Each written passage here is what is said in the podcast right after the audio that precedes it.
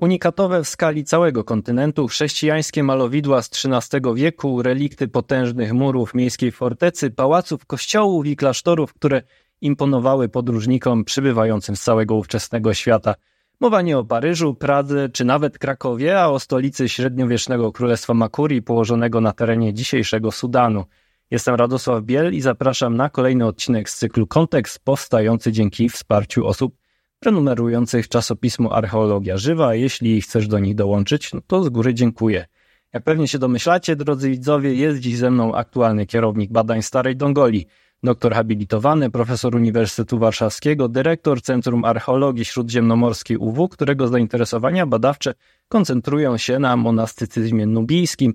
Pierwszy polski archeolog, który otrzymał grant Europejskiej Rady do Spraw Badań Naukowych już dwukrotnie – propagator idei społecznej odpowiedzialności archeologii i angażowania lokalnych społeczności w zarządzanie dziedzictwem kulturowym, profesor Artur Obłuski. Cześć Arturze. Cześć Radku, witam Państwa serdecznie.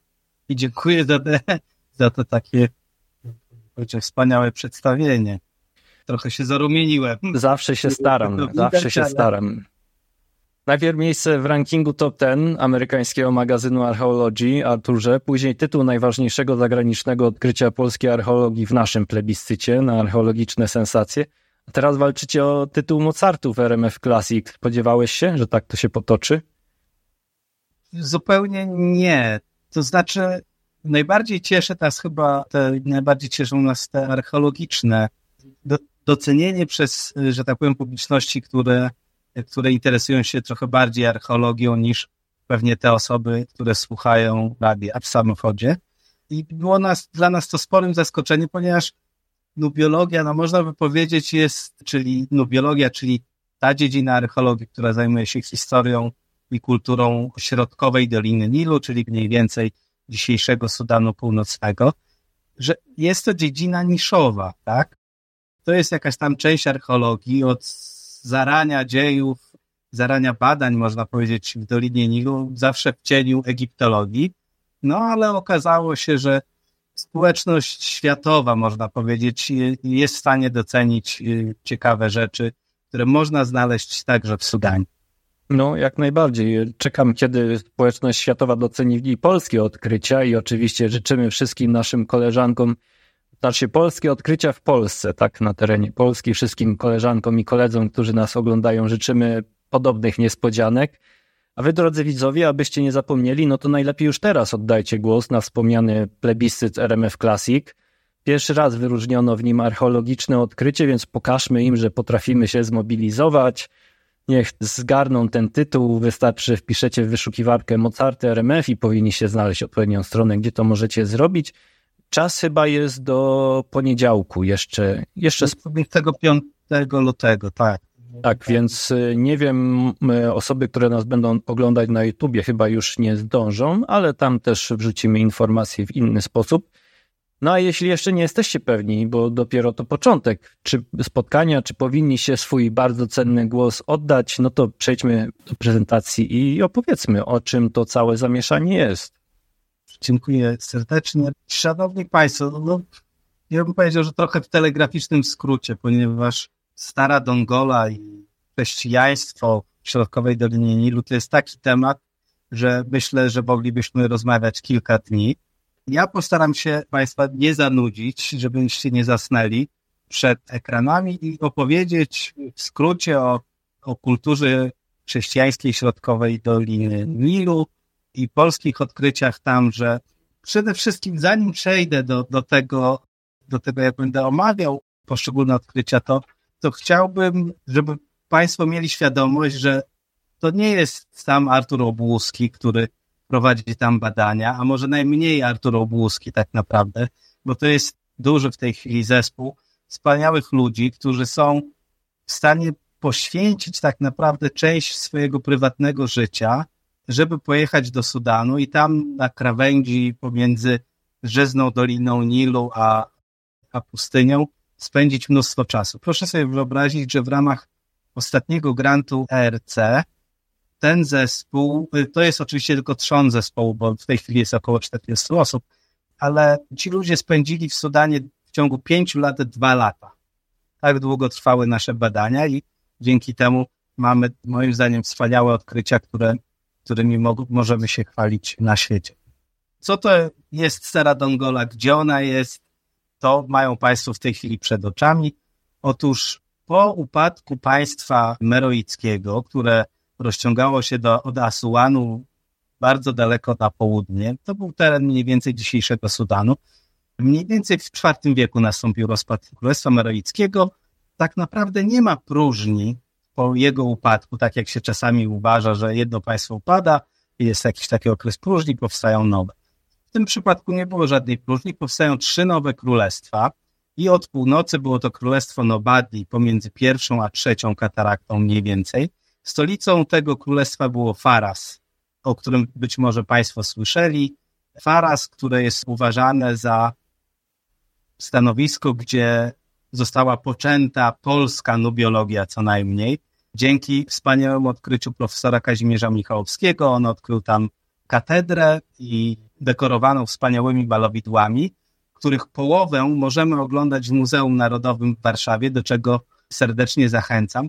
To jest tak naprawdę jedyna kolekcja malarstwa afrykańskiego poza Afryką, którą można obejrzeć poza Afryką. To jest kolekcja malarstwa, którą zazdrości nam Louvre, i zresztą wypożyczał, wypożyczył chyba nawet jedno z malowidów, jest tam na stałe. Także zapraszam. Dalej na południe znajdowało się Królestwo Makurii. Jego stolicą była Dongola, dzisiaj nazywana Starą Dongolą. Sami Nubijczycy nazywali ją Tungun. I to było królestwo, które rozciągało się między trzecią, a mniej więcej piątą, szóstą kataraktą. Dokładnie jeszcze nie ustaliliśmy, gdzie ta granica przebiegała. Od południa Makuria graniczyła z królestwem Alła. Jego stolicą była Soba, dzisiaj przedmieścia Khartumu, stolicy Sudanu.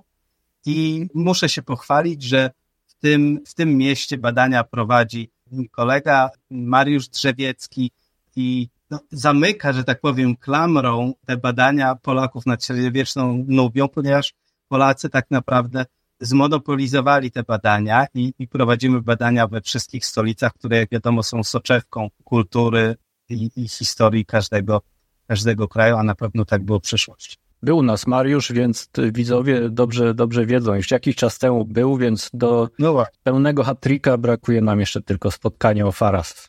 Bardzo chętnie o, o Faras, o Faras mogę także opowiedzieć. No niestety profesor Kazimierz Michałowski nie da rady opowiedzieć. Zawsze też można poprosić Olę Sulikowską, która jest pustoszem galerii, galerii Faras i ona bardzo chętnie opowie. Dobrze, i mamy rozmawiać o historii chrześcijańskiej Nubii. Otóż Nubia, czyli właśnie ten teren pomiędzy pierwszą a szóstą mniej więcej kataraktą, przyjmuje chrześcijaństwo, te trzy królestwa przyjmują chrześcijaństwo gdzieś po około połowy VI wieku naszej ery. Czyli proszę sobie wyobrazić, że przyjmują 400 lat przed Polakami. I Moim zdaniem decyzja, którą podjęli królowie Nobadi, Makuri i Alły, była tą samą decyzją, którą podjął Mieszko I. Czyli bez przyjęcia chrztu, bez chrystianizacji siebie, własnego królestwa, nie udałoby się tym władcom włączyć do tej wielkiej wspólnoty chrześcijańskiej wówczas, prawda, która, która obejmowała cały, prawie cały tak zwany cywilizowany świat, czy znany świat. I to pozwalało też włączyć te królestwa w obieg informacji, w obieg dóbr, które mogłyby być niedostępne, wynalazków, innowacji i tak dalej. I kolejnym takim ważnym wydarzeniem był atak plemion arabskich. To jest okres, okres rozwoju islamu.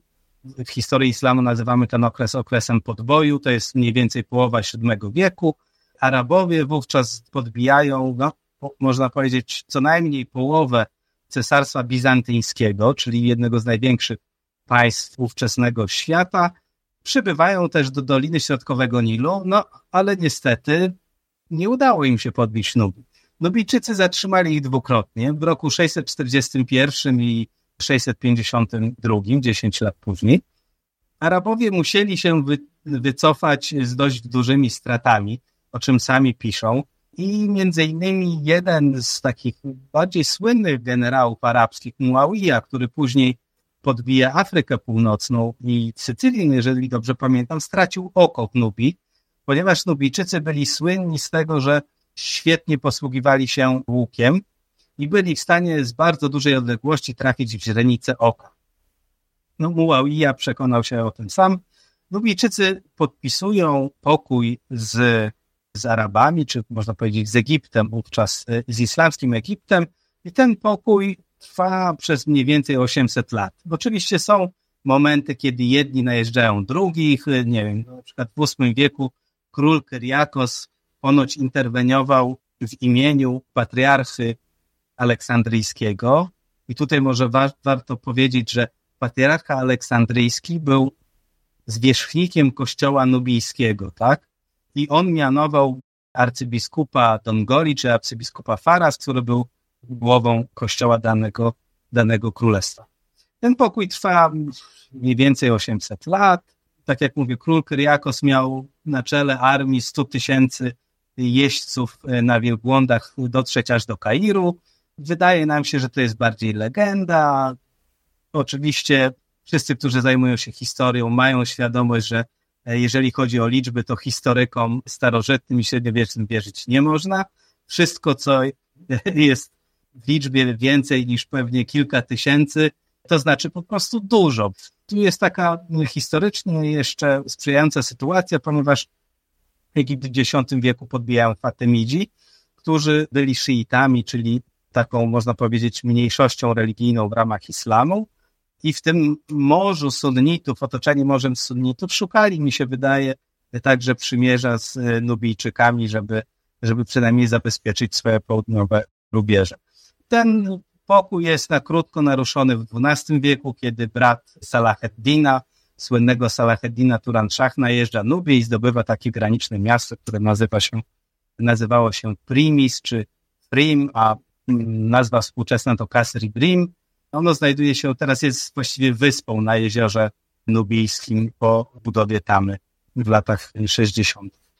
Makuria upada gdzieś tam w XIII wieku, ale o tym może opowiem trochę później i przejdźmy do tego, że badania w Starej Dongoli rozpoczęły się w roku 1964. Profesor Kazimierz Michałowski po swoim wielkim sukcesie Faras dostał propozycję od rządu sudańskiego, żeby prowadzić wykopaliska w nowym miejscu i wybrał drugą stolicę, czy też stolicę drugiego królestwa nubijskiego, stolicę królestwa Makurii, Starą Dongolę, i to jest właśnie widok, który rozpościerał się przed profesorem Michałowskim, kiedy dotarł do Dongoli. Zobaczył sterczące z ziemi kolumny i rozumiem, oczekiwał, że dokona takiego samego co najmniej odkrycia jak w Paras. Było blisko. Niestety okazało się, i to zaraz zobaczymy na slajdach, że rzeczywistość nie była niestety tutaj taka, taka kolorowa. Ja bym chciał tylko zaznaczyć, że w tym roku jeszcze e, obchodzimy 60-lecie rozpoczęcia polskich badań w Starej Dongoli. Otóż jak wyglądały metody pracy badawczej? Tak właśnie wyglądały metody pracy badawczej w latach 60. Używano no, zwierząt czasami do, do prac wykopaliskowych, ale oczywiście nie były to prace wykopaliskowe, gdzie trzeba było no, bardzo uważnie prowadzić eksploracje ponieważ te olbrzymie kościoły, które oni wtedy zaczęli kopać, były wypełnione piaskiem, więc, więc ten piasek, pod tym piaskiem, pod ośmioma metrami piachu dopiero zaczynały wychodzić jakieś wcześniejsze, mm, wcześniejsze konstrukcje. Zamiast dronów trzeba było stawać na samochodzie i to Państwo tutaj też widzą. I jak wygląda Stara Dongola, to mogą Państwo zobaczyć na filmie. To jest film, który jest kręcony My teraz nazywamy to miejsce królewskim, miastem królewskim, ponieważ tam mieszkała prawdopodobnie elita. Te kolumny, które właśnie mijają po lewej stronie, to są kolumny dwóch kościołów kopanych w latach 60. i 70. Na północ ten zielony teren to jest teren basenu Letti, czyli zaplecza żywnościowego Królestwa Dongoli i po prawej stronie powoli wyłonił się kościół zbudowany pewnie na przełomie VIII-IX wieku, który w wieku XIV na samym początku został zamieniony na meczet i teraz jest widok na miejsce, które nazywa się Hilla Dongola, czyli wieś Dongola i to było miejsce, które e, zostało opuszczone jako ostatnie przez mieszkańców Dongoli na początku XX wieku. I teraz widok na nasze, na nasze wykopaliska i małą wyspę. Otóż Stara Dongola w momencie swojej świetności to było miasto, które obejmowało około 200 hektarów. To jest mniej więcej tyle, ile w XI wieku, powierzchnia, jaką w XI wieku miał Paryż. Miasto składało się z kilku stref i tak jak mówiłem, sercem samego miasta była Cytadela, czy też jak teraz chcemy ją nazywać miasto królewskie. Trochę na północ, takie widzą Państwo dwie kropki, jedna w kształcie krzyża. To są dwa pierwsze kościoły. Kościół krzyżowy i kościół o kolumnach granitowych, które zostały odkopane w latach 60. i 70. Wydaje nam się, że to była taka strefa ceremonialna miasta, bo to są kościoły, które były zbudowane poza murami miasta królewskiego. To są bardzo duże kościoły i spodziewamy się tego, że przed nimi były też place, na których odbywały się takie ważniejsze uroczystości religijne i państwowe.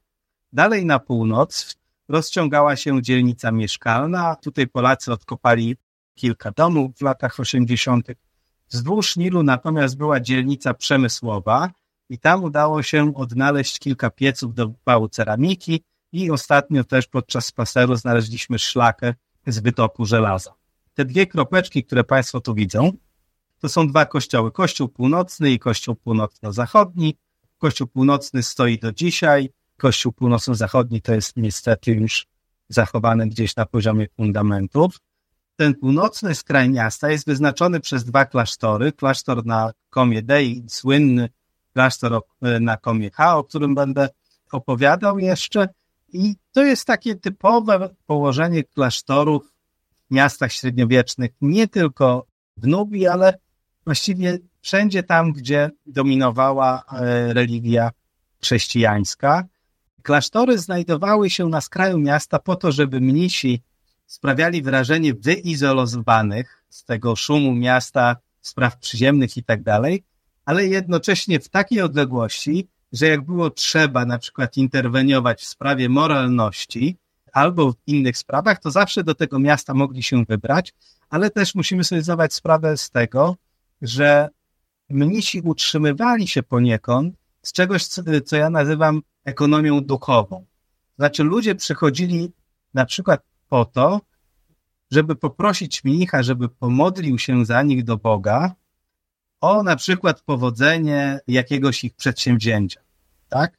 Mamy nie z terenu Nubii, ale z terenu Egiptu zachowane takie ostraka, czyli fragmenty naczyń ceramicznych, na których jest, są listy na przykład mnichów do ludzi, za których e, się pomodlili, ponaglające te osoby, że przecież obiecały na przykład dostarczyć dwie amfory wina, a tych amfor do tej pory, no, mnisi nie dostali, tak? Syn urodził się zdrowy, a amfory jeszcze nie dojechały.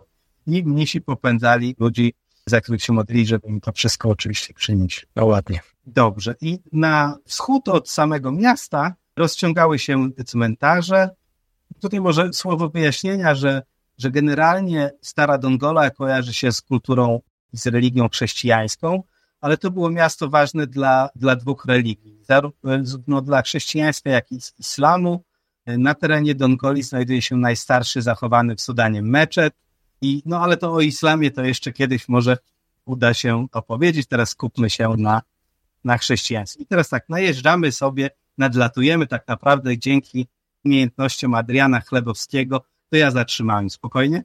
E, I Adriana Chlebowskiego e, nadlatujemy na to miasto królewskie i teraz może pokrótce opowiem, co udało nam się odkopać. Otóż badania tutaj prowadziliśmy nie tylko my, ale wcześniej także profesor Włodzimierz Godlewski. Profesor Włodzimierz Godlewski odkopał, tutaj na dole widzicie Państwo fortyfikacje otaczające miasto królewskie.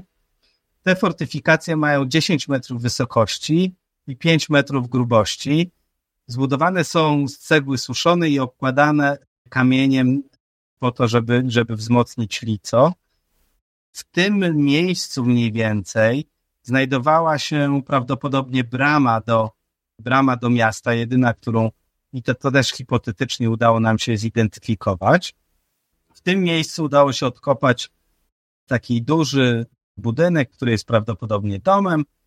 To miejsce to jest, jest nazywane przez lokalną społeczność Beit el Mek, to znaczy dom króla i rzeczywiście znaleźliśmy w środku obiekty, które mogłyby wskazywać, że był to dom elitarny, ale to już jest historia właśnie islamu na terenie, na terenie Starej Dongoli. Między innymi znaleźliśmy, a tak naprawdę Maciek Wyżgoł znalazł list króla Kaszkasza, który pojawia się też w źródłach pisanych. I tutaj nadlatujemy dalej w tym miejscu, może tutaj też się na sekundkę zatrzymamy, to jest pałac y, Johannesa, który wydawało się, że był z VI wieku, tak naprawdę jest z wieku XI. Obok znajduje się malutki kościół, który wcześniej był pewnie taką budowlą komemoratywną, być może upamiętniającą jakieś ważne wydarzenie w historii Nubii. I to, co Państwo widzą pod tym e, blaszanym dachem, to jest kościół Archanioła Rafaela, też odkryty przez profesora Godlewskiego. Tutaj w tym miejscu takie największe zgromadzenie ruin to są domy już mniej więcej z wieku XVI i późniejsze. W tym miejscu widać ulicę e, miejską i to jest teren naszych wykopalisk w ramach grantu UMMA, który ogniskował się, że tak powiem, na okresie przejścia pomiędzy chrześcijaństwem a, a islamem na terenie Pakury i Nubli generalnie i też tym, jak rozpadło się królestwo makuryckie. Dobrze, tu już odlatujemy, więc możemy przejść dalej. Tutaj mają Państwo takie, można powiedzieć, podsumowanie tego, co z okresu e, średniowiecza udało się odkopać na terenie miasta królewskiego. I zacznijmy tak, jak zaczęli polscy archeolodzy. Po lewej stronie widzą Państwo tak zwany kościół o kolumnach granitowych, który przez wiele lat uważany był za katedrę Dongoli. I, I kolumny tego kościoła widzieli Państwo tak samo jak profesor Michałowski wystający z ziemi na jednym z pierwszych slajdów. To jest e, olbrzymi kościół, jak, e, jak Państwo widzą, który trwał no, z okładem pewnie 800 lat. Po prawej stronie natomiast mamy tak zwany kościół krzyżowy, który według profesora Włodzimierza Kudlewskiego został zbudowany na upamiętnienie wydarzenia powrotu Georgiosa, syna króla Zachariasza na początku IX wieku, powrotu z Bagdadu. Otóż Georgios wybrał się do Bagdadu, żeby negocjować warunki pokoju, a tak naprawdę wymiany ekonomicznej między Nubijczykami a Egiptem, czy też światem islamu. I dzięki temu, że syn, znaczy dzięki temu też, ale że udało się wynegocjować te lepsze warunki i pomyślnemu powrotowi syna, król Zachariasz miał ten kościół zbudować i wewnątrz niego miały znajdować się też relikwie Krzyża Pańskiego. To są wykopaliska. W latach 70. już kościół, kościół krzyżowy to są e, lata 70. Tutaj mamy też widok e, na kościół, e, na kościół krzyżowy. My w tej chwili rozpoczęliśmy, ponieważ kościół krzyżowy, właściwie tak jak Państwo widzieli na filmie, on został ponownie zasypany. My go zaczęliśmy odkopywać w dwóch celach. Po pierwsze, żeby uatrakcyjnić wizytę Starej Dongoli turystom, ale też po to, żeby przeprowadzić dokładniejsze badania datowania tego kościoła i kościołów, które znajdowały się pod tym kościołem, po to, żeby ustalić chronologię po prostu e, architektury sakralnej w Nubii w sposób takim, powiedzmy to, obiektywny i na podstawie absolutnych metod datowań, czyli węgla drzewnego C14, metodę OSL metodę termoluminescencyjną. Tutaj mają Państwo takie przykłady planów. Architektura nubijska i dongolańska jest niezwykle zróżnicowana.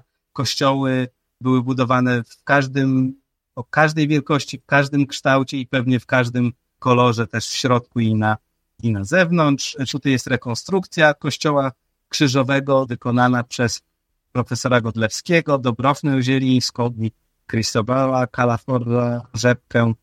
Tak, tutaj w prawym dolnym rogu Państwo widzą, jak być może ten kościół krzyżowy wyglądał i też zwracam uwagę na slajd środkowy. Tutaj na górze jest taka mała postać ludzka, czyli mogą sobie Państwo wyobrazić, jak wielkich rozmiarów ten kościół był. Dalej, tak jak już wspominałem, odwiedzimy tym razem klasztor, klasztor na Komie H. To jest klasztor, w którym badania rozpoczął w latach 90. profesor Stefan Jakobielski, długoletni kierownik polskich badań wykopaliskowych w Starej Dongoli. prowadził tam badania, czy kierował badaniami przez dokładnie 40 lat. Po nim badaniami e, kierował profesor e, Włodzimierz Godlewski. Tutaj mamy klasztor i w tym miejscu znajdował się główny kościół klasztorny, odkopany jeszcze przez pana, e, przez pana Gazdę. Być może on został zbudowany nawet jeszcze w VI wieku. To są pomieszczenia klasztorne o no, nieznanej niestety funkcji. W tym miejscu tutaj pod dachem, stety, już pod dachem stety, ale niestety dla nas, znajduje się kościół, który odkrył profesor Godlewski z bardzo ciekawymi malowidłami i obok niego jest taka niewyeksplorowana jeszcze okrągła konstrukcja, która przypomina nubijskie studnie. Tak Nubijczycy budowali studnie. Konstrukcja o okrągłym planie i wzdłuż murów tej konstrukcji były budowane schody w dół. I kopano tak głęboko, aż znaleziono, aż znaleziono wodę. Tutaj znajduje się taka kwadratowa budowla z okrągłymi takimi śladami. Otóż to jadalnia mnichów i te konstrukcje tak są śladami kopuł, które kiedyś były nad tą jadalnią i dalej w dół, czyli na południe znajdowały się prawdopodobnie cele mnichów mieszkających w klasztorze. Tutaj była prawdopodobnie kuchnia na północny zachód, czyli w lewo i do góry. Natomiast klasztor ten na Komiecha jest y, słynny z innego powodu, nie samego klasztoru, ale tego, co do niego dobudowano. Dobudowano do niego takie aneksy, aneks północny i aneks południowy. I te aneksy, przynajmniej aneks północny, miały taki charakter komemoratywny. Wydaje się, że zbudowano go po to, żeby czcić pamięć niektórych zmarłych osób i przy okazji udekorowano go wspaniałymi naprawdę malowidłami. Klasztor południowy dzięki ostatnim badaniom między innymi dr Agaty Deptuły i profesora Adama Whiteara wydaje się, że być może był miejscem odwiedzanym najczęściej przez kobiety. Zachęcam też Państwa do odwiedzenia strony, tutaj jest adres Wirtualna Nubia, gdzie można odwiedzić rekonstrukcję tego, tego klasztoru i jeszcze innego klasztoru, gdzie prowadziłem badania klasztoru Deir, Deir el Ghazali. Jeżeli mają Państwo Google, można y, zatopić się w wirtualną rzeczywistość. Jeśli nie, to można odwiedzić po prostu i obejrzeć sobie rekonstrukcję. Te rekonstrukcje y, zostały przygotowane przez y, zespół pod kierownictwem Maćka Macieja Wyżgoła. Pracował on tutaj głównie z, ze swoją żoną Asią Szewczyk, teraz Wyżgą i Agnieszką Ale zaglądając może już do samego aneksu, który odkopany został przez Stefana Jakobielskiego i to jest chyba trzeba powiedzieć jego opus vitae.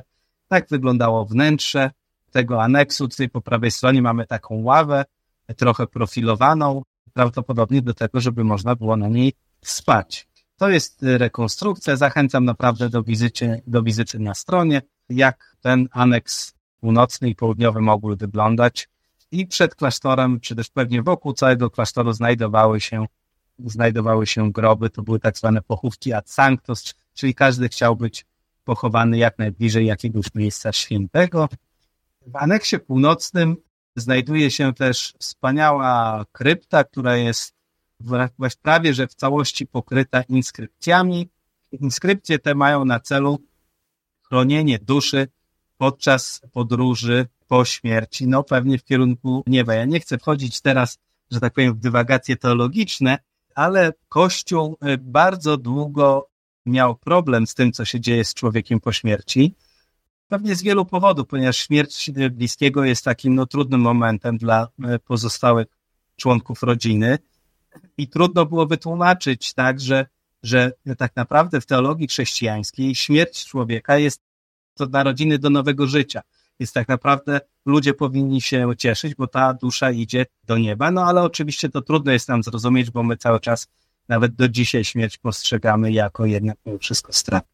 Kościół sobie z tym nie radził, więc gdzieś tam do VI wieku tak naprawdę nie było rytu pogrzebowego i tak dalej. No więc to wszystko było wypełniane oczywiście lokalnymi tradycjami.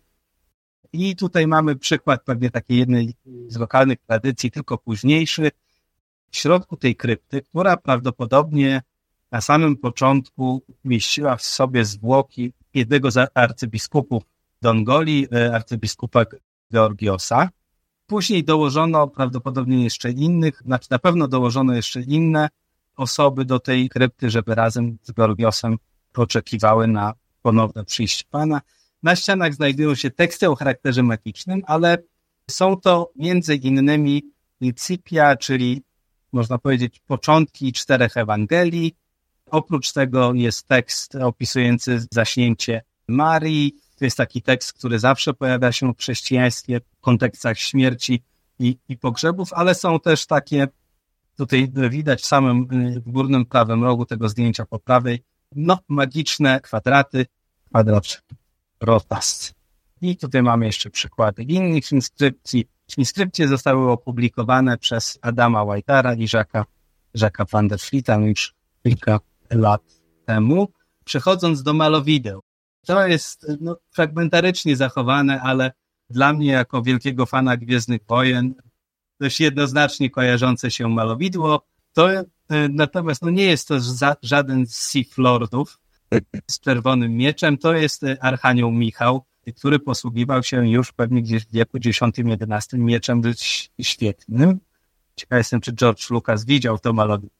Ja się spodziewałem, że to malowidło się pojawi i się specjalnie przygotowałem. Nie wiem, czy widać. A kurczę, no jakbym wiedział, to też, też bym założył jakąś koszulkę moją gwiezdnowojenną. Tak. Dobrze, i tutaj zaglądamy teraz do, to jest wejście do aneksu południowego, ale są też inne wspaniałe malowidła. To malowidło po lewej stronie jest prawdopodobnie jednym z najwcześniejszych malowideł.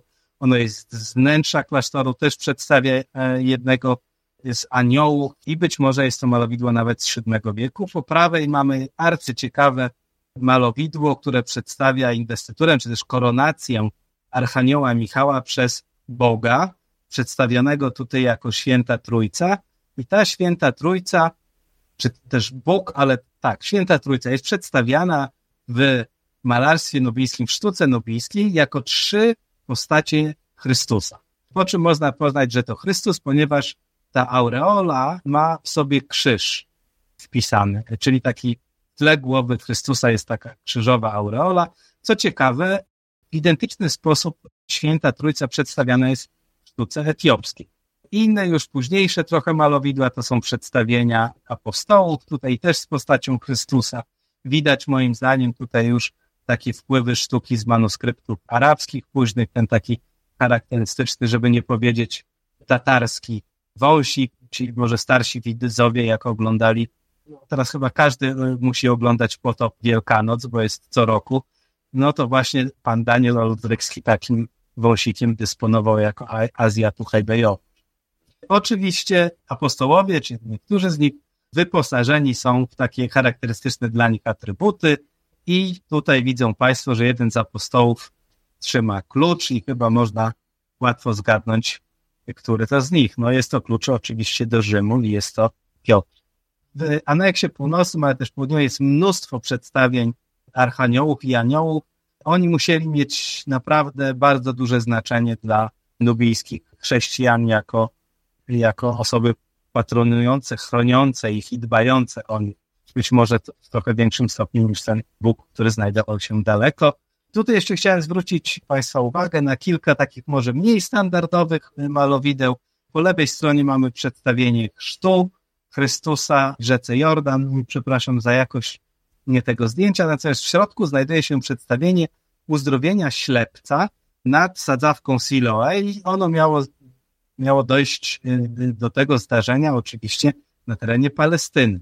Natomiast osoba, którą uzdrawia Chrystus, jest wyobrażona jako Nubijczyk co można poznać po pigmentacji skóry y, chociażby. I moim zdaniem to jest jakby sposób na to, żeby zbliżyć sztukę do, do Nubijczyków, y, żeby sztukę chrześcijańską, ale także teologię chrześcijańską, żeby postać Boga zbliżyć do, do Nubijczyków, no bo proszę sobie wyobrazić, że tak samo jak w Polsce chrześcijaństwo przyszło jako obca religia, tak? To była taka religia politeistyczna, i te religie politeistyczne były bardzo mocno zakorzenione w otaczającym środowisku, w życiu, w cyklach e, rolniczych, w kalendarzu rolniczym. Natomiast chrześcijaństwo jest taką pierwszą religią, można powiedzieć, dość abstrakcyjną, prawda? Oderwaną od tego e, codziennego życia, która stara się ogniskować naszą uwagę na to, co po tym naszym doczesnym życiu jest. I tutaj ostatnie przedstawienie po prawej stronie to jest taki, to jest anioł, który trzyma w ręku strzałę i ta strzała przebija ptaka. To malowidło pochodzi z kościoła, który odkrył profesor Godlewski. Ten kościół nie jest jeszcze do końca wyeksplorowany. I co ciekawe, dekoracja malarska nie została w nim nigdy ukończona. Nie ma na świecie żadnego innego przedstawienia anioła trzymającego ptaka przebitą strzałą. My jeszcze do końca nie rozumiemy, o co chodziło. No i scena, ja bym powiedział, można ją nazwać kultową dla archeologii, tak zwanej archeologii chrześcijańskiej czy średniowiecznej Nubii. To jest przez długi, no cały czas mówimy o tym kolokwialnie, scena tańca.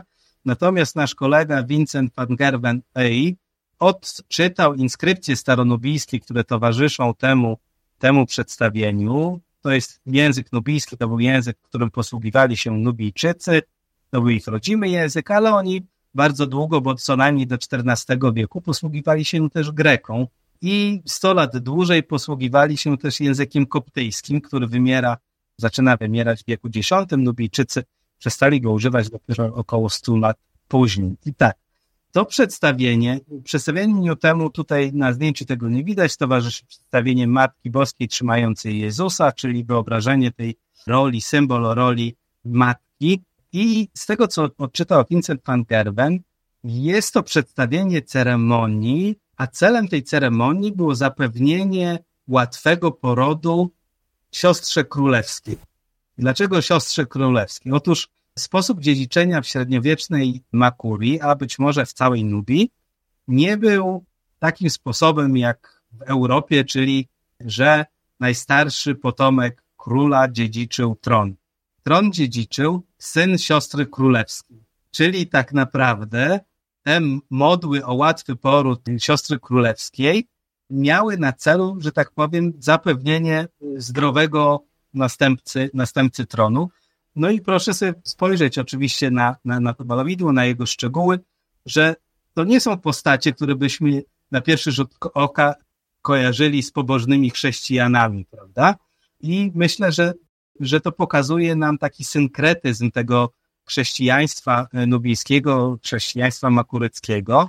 I to są osoby, no zresztą do dzisiaj chrześcijaństwo afrykańskie jest troszeczkę inne niż gdzie indziej, tak? Ono jest bardziej radosne, bardzo jest duża rola śpiewów, tańca i tak dalej. I tutaj mamy dowód, że tak samo było no, przed tysiącem zgoła lat. Ci ludzie modlili się, śpiewając i tańcząc o ten łatwy poród siostry królewskiej. Moją ulubioną postacią jest ta postać tutaj, która ma koszulę, ale także maskę i ta maska jest prawdopodobnie zdobiona muszlami, muszlami kauer i takie maski. No to ciekawe, że, że one nie są charakterystyczne dla tego Sudanu w Dolinie Nilu, tylko dla terenów bardziej, bardziej na zachód, a chyba najbardziej popularne e, są te maski benińskie. E, inne jeszcze przedstawienie z klasztoru to jest przedstawienie króla, być może jest to król Dawid, jeden z ostatnich królów nubijskich z końca XIII wieku. Tutaj jeszcze jest takie bardzo ciekawe przedstawienie, które zostało zidentyfikowane przez Dobrochnę Zielińską. Otóż jest to prawdopodobnie ilustracja do Ewangelii Pseudo-Mateusza i to jest apokryf. I on opisuje historię, mm, w której kiedy święta rodzina podczas ucieczki zrobiła się głodna i Chrystus poprosił jedną z palm daktylowych po to, żeby dała im swoje owoce i ta palma miała się pochylić i dać garść dachtyli jemu i, i podróżującej głodnej wówczas Marii. To jest malowidło z kościoła, który później został zamieniony na mecze.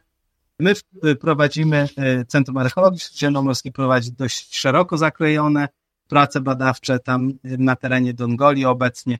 Między innymi Tomek Michalik prowadzi badania o tym, jak ludzie patrzą na malowidła, co może nam pomóc później tym, żeby je zinterpretować. I tutaj e, króciutko powiem, że Tomek przeprowadził e, na miejscu takie doświadczenie, jak na jedno z malowideł patrzą ludzie o zupełnie innym pochodzeniu, i innej świadomości, czyli badaliśmy Sudańczyków współcześnie żyjących i archeologów, osoby też odwiedzające i okazuje się, że mniej więcej patrzymy na malowidła w ten sam sposób, to może dać nam asumpt do tego, żeby myśleć, że być może średniowieczni Nubijczycy patrzyli na malowidła w ten sam sposób i dzięki temu być może będziemy mogli zbliżyć się do tego świętego grala dla archeologów, jakim jest zrozumienie tego, jak funkcjonowali ludzie, jak żyli, co myśleli ludzie w przeszłości. Kilka takich, że tak powiem, highlightów z wykopalisk w Dongoli i nie tylko ze średniowiecznej Nubii. To jest ceramika, jak Państwo widzą, fantastycznie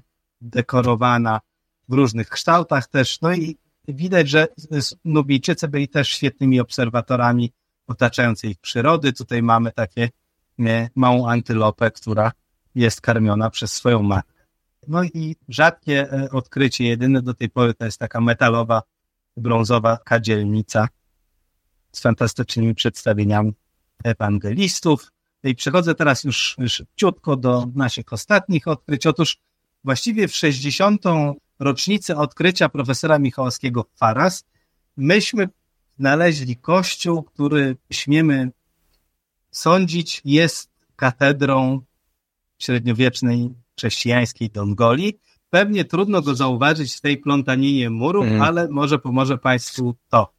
To był rok 2021. Lorenzo de Lelis rozpoczął wykopaliska w takim miejscu, w którym, które przyciągnęło naszą uwagę, ponieważ nic tam nie było. Myśmy przeprowadzili badania geofizyczne, żeby zobaczyć, co jest pod ziemią i wyniki były zerowe. Wyszedł tam pusty plac.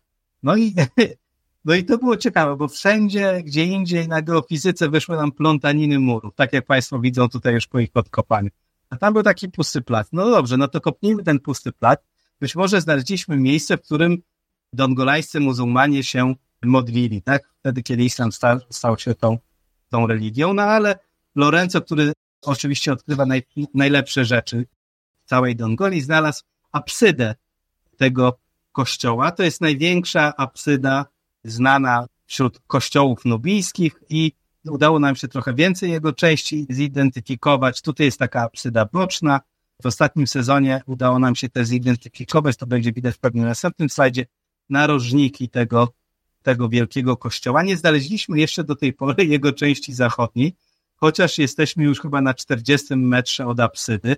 Więc to będzie budowla, która będzie miała mniej więcej 1200, może nawet 1500 metrów kwadratowych wielkości. Drodzy widzowie, przyznam się wam, że ja tego nie wiedziałem w trakcie transmisji, ale pomyślałem, że taka informacja może was zainteresować. Przykładem kościoła mającego powierzchnię zbliżoną do tego w Starej Dongoli jest na przykład Bazylika Archikatedralna świętego Stanisława i świętego Wacława w Krakowie na Wawelu, jej powierzchnia wynosi około 1600 m2. Myślę, że to całkiem dobrze uzmysławia skalę założenia. To zaraz Państwo zobaczą na kolejnych slajdach. Myśmy zrobili sondaż w Apsydzie. Zeszliśmy, jeżeli dobrze pamiętam, 7 czy 8 metrów w dół i nie znaleźliśmy podłogi tego kościoła. W związku z tym wschodnia część tego kościoła pewnie, bo zachodnia jest bardziej zniszczona, jest zachowana, szacujemy, do wysokości co najmniej 11 metrów. Czyli my będziemy musieli tak naprawdę, tak jak etiopscy królowie z dynastii tej salomonickiej, oni wykuli wielkie kościoły w dół w Lalibeli, a my będziemy musieli ten wielki kościół odkopać w dół i też zejść. No oni schodzili tam 30 metrów, tak? Jeden z kościołów jest 30 metrów w dół. My pewnie tylko 11-12, ale to będą olbrzymie prace prace ziemne. Na szczęście, przynajmniej na część tych wykopalisk udało się zdobyć grant z Narodowego Centrum Nauki. Tutaj y, na dole jest Aga Wujec, nasza architektka, która, która wspaniale dokumentuje całą i interpretuje tą naszą architekturę. W absydzie fragmentarycznie zachowały się malowidła.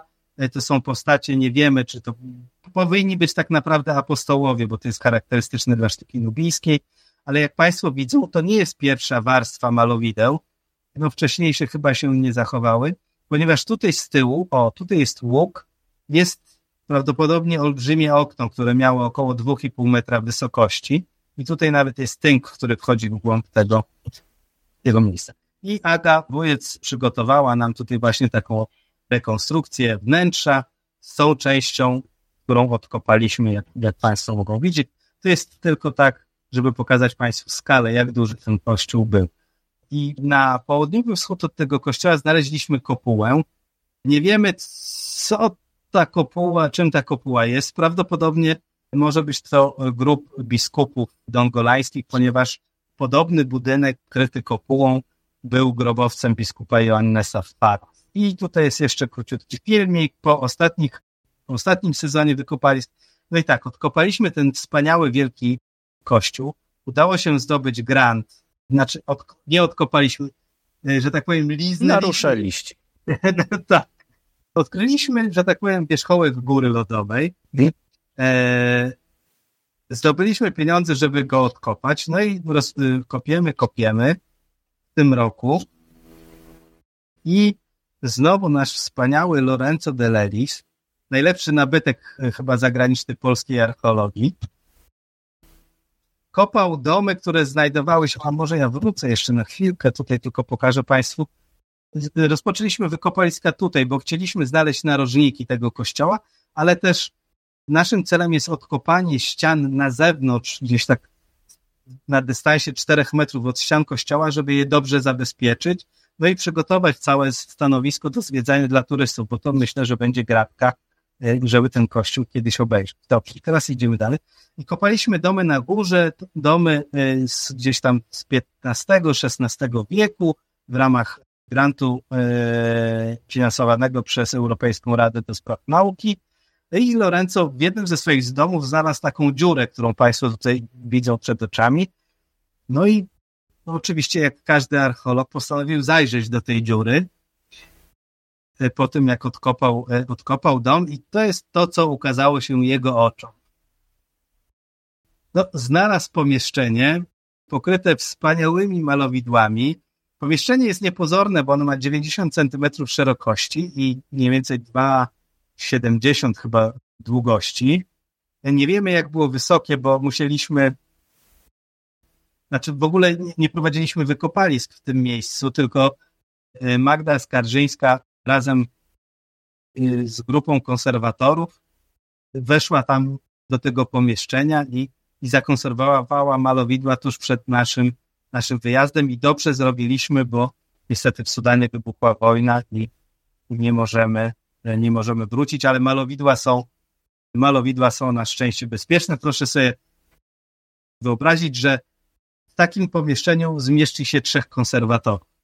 E, I to są e, no, naprawdę wyjątkowe, wyjątkowe malowidła. My zaczęliśmy je studiować. Oprócz malowideł znajdują się tutaj też inskrypcje. Tak.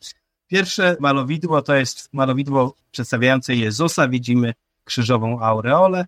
I to jest taki Jezus, można powiedzieć, dość też nietypowy ale może najmniej nietypowy ze wszystkich tych przedstawień. Czy on ma, czy on ma wąsik i bokobrody? Bokobrody to jest ta grubsza linia, to być może jest zaznaczenie nawet brody. On tutaj ma jeszcze A, taką dobra. małą brudkę, ale mi bardziej przypomina Marcelo Mastrojaniego ze starych włoskich filmów niż kogoś, którego miałbym kojarzyć z Jezusem, tak, jak można, z ikonografią Jezusa, mm. jaką mamy w sztuce chrześcijańskiej. Oryginalnie e, pomieszczenie to było prawdopodobnie pomieszczeniem które nazywane jest protezis i to było pomieszczenie, gdzie przechowywane są dary eucharystyczne. Ale też znajduje się ołtarz, na którym dary te eucharystyczne można wytworzyć, żeby nie używać głównego ołtarza w kościele. I y, takim charakterystyczne, dlaczego wiemy, że to było protezis? Otóż znajdują się tam inskrypcje typowe dla tego pomieszczenia, nad inskrypcjami pracuje teraz Agata Deptuła. Znajduje się też takie przedstawienie tutaj po prawej stronie, Państwo widzą, to jest Chrystus, ale tutaj, znaczy to nie jest inaczej, to jest, wygląda jak Chrystus, ponieważ mamy tą krzyżową aureolę, natomiast jest to prawdopodobnie przedstawienie pradawnego, czyli Boga, Boga pradawnego, który pojawia się w starotestamentowej wizji proroka Ezekiela i może nie będzie zbyt dużym megalomaństwem, jeśli powiem, że po lewej stronie mamy Matkę Boską Dongolańską, ponieważ jest to jedyne na świecie przedstawienie Matki Boskiej w ten sposób. My generalnie kojarzymy Matkę Boską, czy przedstawienie ikonograficzne Matki Boskiej jako kobietę, tak, jako Marię trzymającą Jezusa w ramionach, żeby podkreślić tą najważniejszą jej rolę Matki, Matki Boga. Są oczywiście trochę inne przedstawienia. Nubia jest w ogóle specyficzna, bo na przykład jest Maria, która jest przedstawiona z wrzecionem, ale w świecie chrześcijańskim są różne. Na przykład w Ukrainie jest takie charakterystyczne przedstawienie Matki Boskiej Pokrowki z takimi postaciami, e, które obejmuje e, płaszczem i tak dalej. Tutaj mamy Marię przedstawioną z atrybutami, których nie kojarzymy z Matką Boską, tylko bardziej z męczennikami, czy też y, z uczonymi w piśmie, z samym Chrystusem, bo trzyma w ręku krzyż i księgę. Nie ma co do tego wątpliwości, że jest to matka, Maria, Matka Boga, ponieważ ona jest podpisana tutaj na górze, ma tak zwaną, tak zwaną legendę. W części centralnej y, znajduje się też przedstawienie, no niezwykłe, to jest przedstawienie y, króla, być może króla Dawida, który znajduje się tutaj w środku, który jest niejako przedstawiany Chrystusowi, wyłaniającemu się z obłoków, Chrystus podaje y, królowi Dawidowi rękę, którą ten całuje. To jest intymność, na którą nie pozwalali sobie nawet cesarze bizantyńscy.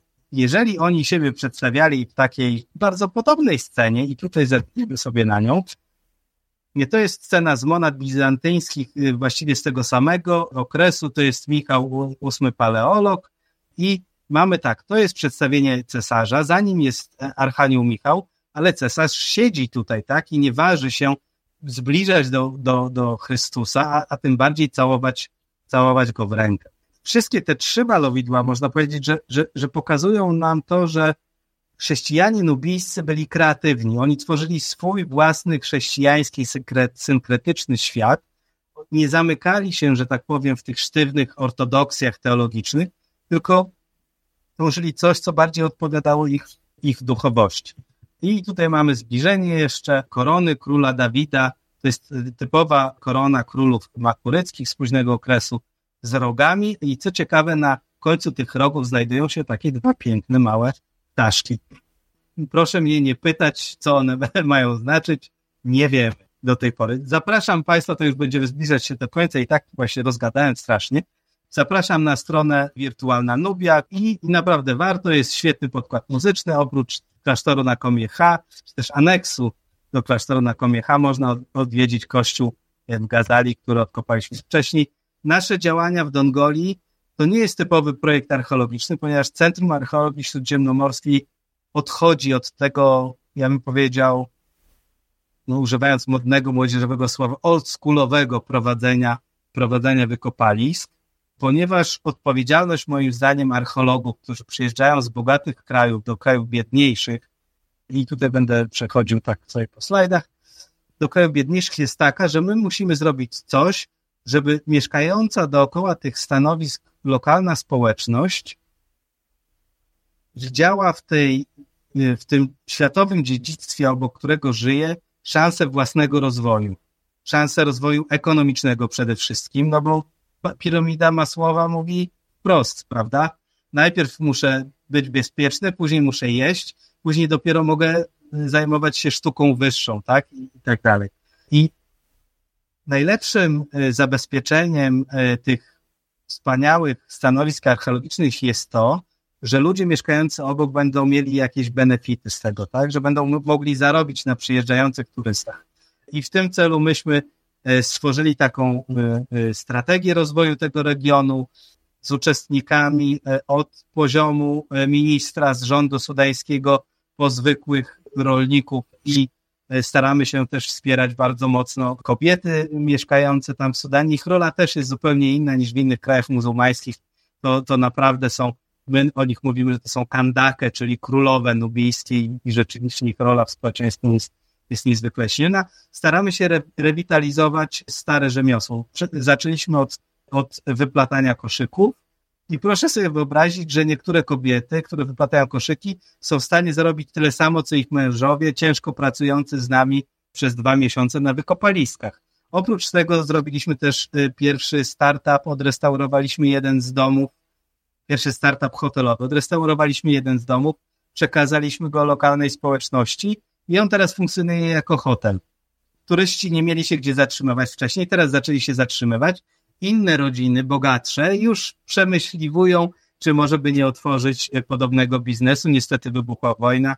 Miejmy nadzieję, że szybko się skończy. Prowadzimy też akcję edukacyjną i e, jakby nad tym filarem naszej działalności czuwa dr Tomomi Puszyja, która też pracuje w naszym centrum. Mamy zajęcia z dziećmi, prowadzimy zajęcia z dziećmi, mamy dni otwarte, kiedy lokalna społeczność może przyjść, zobaczyć, co my kopiemy. I oczywiście mamy też swoje własne chwile radości poza archeologią. E, tutaj Bogusław Franczyk prezentuje nam rybę przez Maćka Skarżyńskiego złowioną w Nilu na wędku.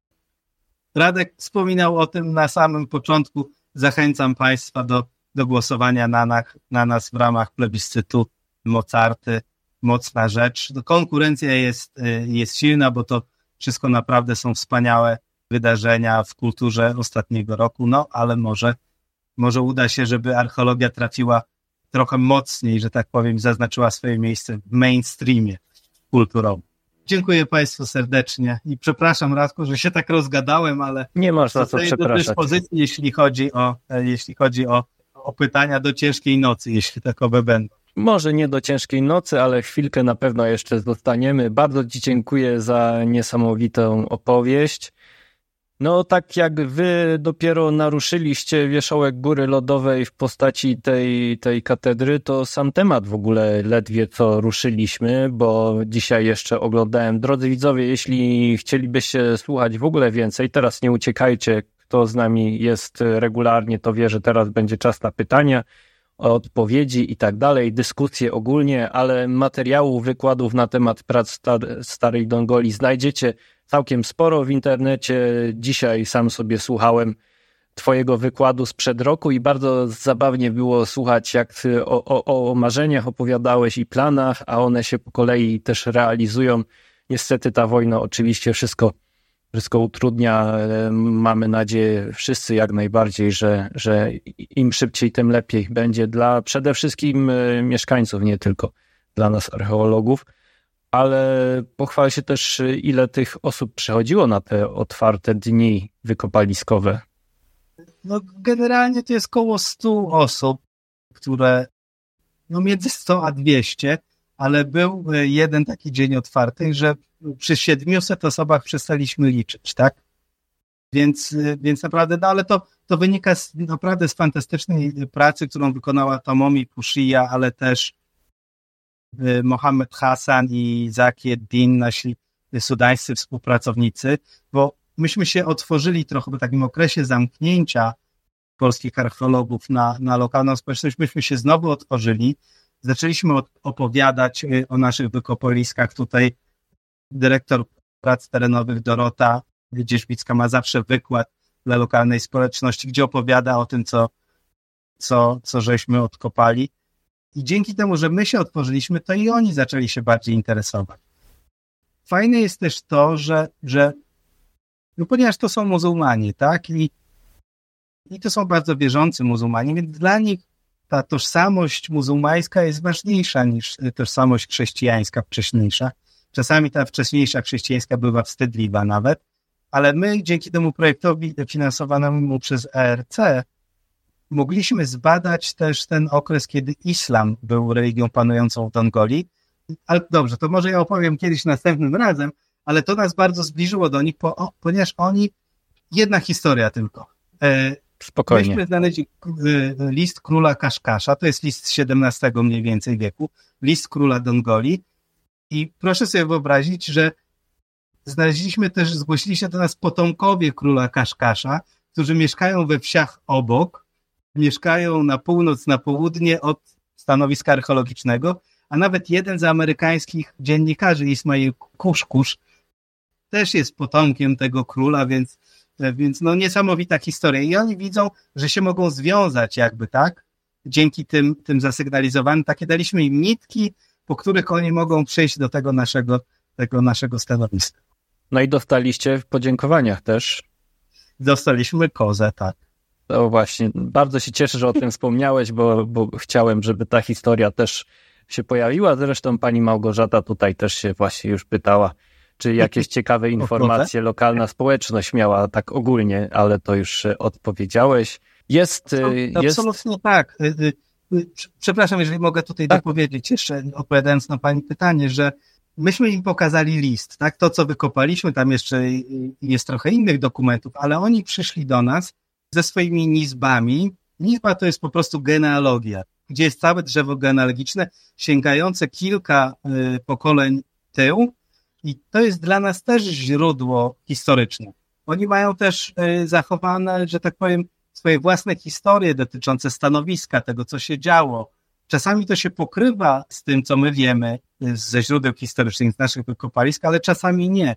Natomiast ja chciałbym podkreślić, że to, co uważa lokalna społeczność, ta ich historia jest tak samo ważna, jak to, co my odkrywamy, tak? Bo oni w to wierzą i to jest część ich tożsamości, więc my nie wartościujemy pomiędzy tak zwaną prawdą historyczną, tak? A, a tym, tą ich y, własną tradycją. Mhm są niesamowite historie. Przy okazji opowiadania o islamie w Dongoli to opowiem jeszcze parę dykteryjek. A jeśli ktoś, jeśli ktoś nie będzie w stanie się doczekać, no to odsyłam, to chyba jest profil YouTube y, Muzeum Uniwersytetu Warszawskiego, jeśli dobrze kojarzę. Tak, tak, tak. To, zresztą... to, to tam też możecie sobie posłuchać jeszcze o tematach, które nam się nie udało teraz poruszyć, ale może jeszcze się uda, zobaczymy. Pan Sebastian zastanawia się, czy już udało się ustalić, jak ta katedra długo mogła funkcjonować. Ha! Wiemy, wiemy jak długo, czyli znamy jej koniec prawdopodobnie. E, otóż wiemy, jak ta katedra się nazywała nawet. Ten król Dawid, który jest przedstawiony na malowidle, to był król, który prawdopodobnie zapoczątkował koniec Makurii. On w roku 1276 najechał Aithab, to jest taki port nad Morzem Czerwonym, i Asuan, czyli ówczesne miasto graniczne między Nubią a Egiptem. Mamelucy, żeby odpowiedzieć na te rajdy króla Dawida, najechali Nubię i po raz pierwszy w 800-letniej historii miasta zdobyli to miasto. I oni opowiadają, że zniszczyli między innymi największy kościół nubijski, znajdujący się w samym sercu miasta, wielki kościół Jezusa. I ponieważ jest to bardzo duży kościół, prawdopodobnie największy w Nubii, ponieważ znajduje się w samym sercu miasta, to uważamy, że to jest właśnie wielki kościół Jezusa.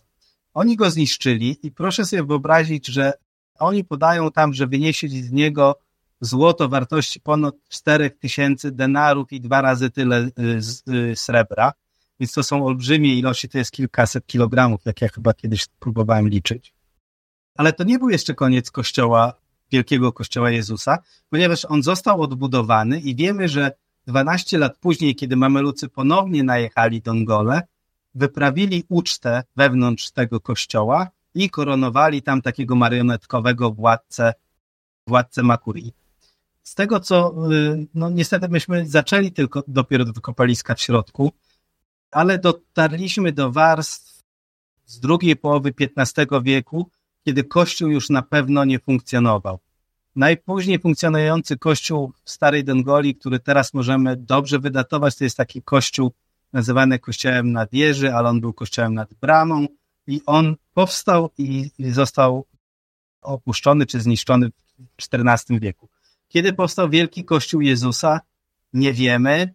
No ja bym obstawiał, że to może być jeden z, najwcześniejszych kościołów nubijskich, tak? Ale wszystko to co, to, co mamy, to może być, może być bardzo późne. To, co teraz nam się udało na samej górze odkopać. Być może apsyda jest, jest e, oryginalna, że tak powiem, no ale to musimy kopnąć niżej, znaleźć dobre materiały do, do, do badań bezwzględnych, tak? No i najpewniej nie powstał naraz, nie? Tylko tam no nie, nie, to on jest przybudowywany pod tymi kościołami, te kościoły na przykład, które, które Państwu pokazywałem, tak, no to kościół o kolumnach granitowych miał chyba cztery fazy, te, które myśmy, czy pro, e, profesor Gartkiewicz, który badał ten kościół w latach 60., wyróżnił samego tego stojącego jeszcze kościoła, ale pod nim znajdowały się jeszcze trzy wcześniejsze, tak? Więc to jest, to jest bardzo długa, długa historia, że tak powiem, chrześcijaństwa. Więc Kościół Jezusa, Wielki Kościół Jezusa funkcjonował pewnie od wieku VI, dajmy na to, no myślę, że do początków XIV na pewno, do końca XIII na 100%. Pan Marek zastanawia się, czy te budowle są z cegły mułowej, były budowane? I tak, i tak. Kościoły są głównie budowane z cegły wypalanej, Natomiast, ale są też kościoły takie jak Kościół Północny, które są wykonane z cegły suszonej.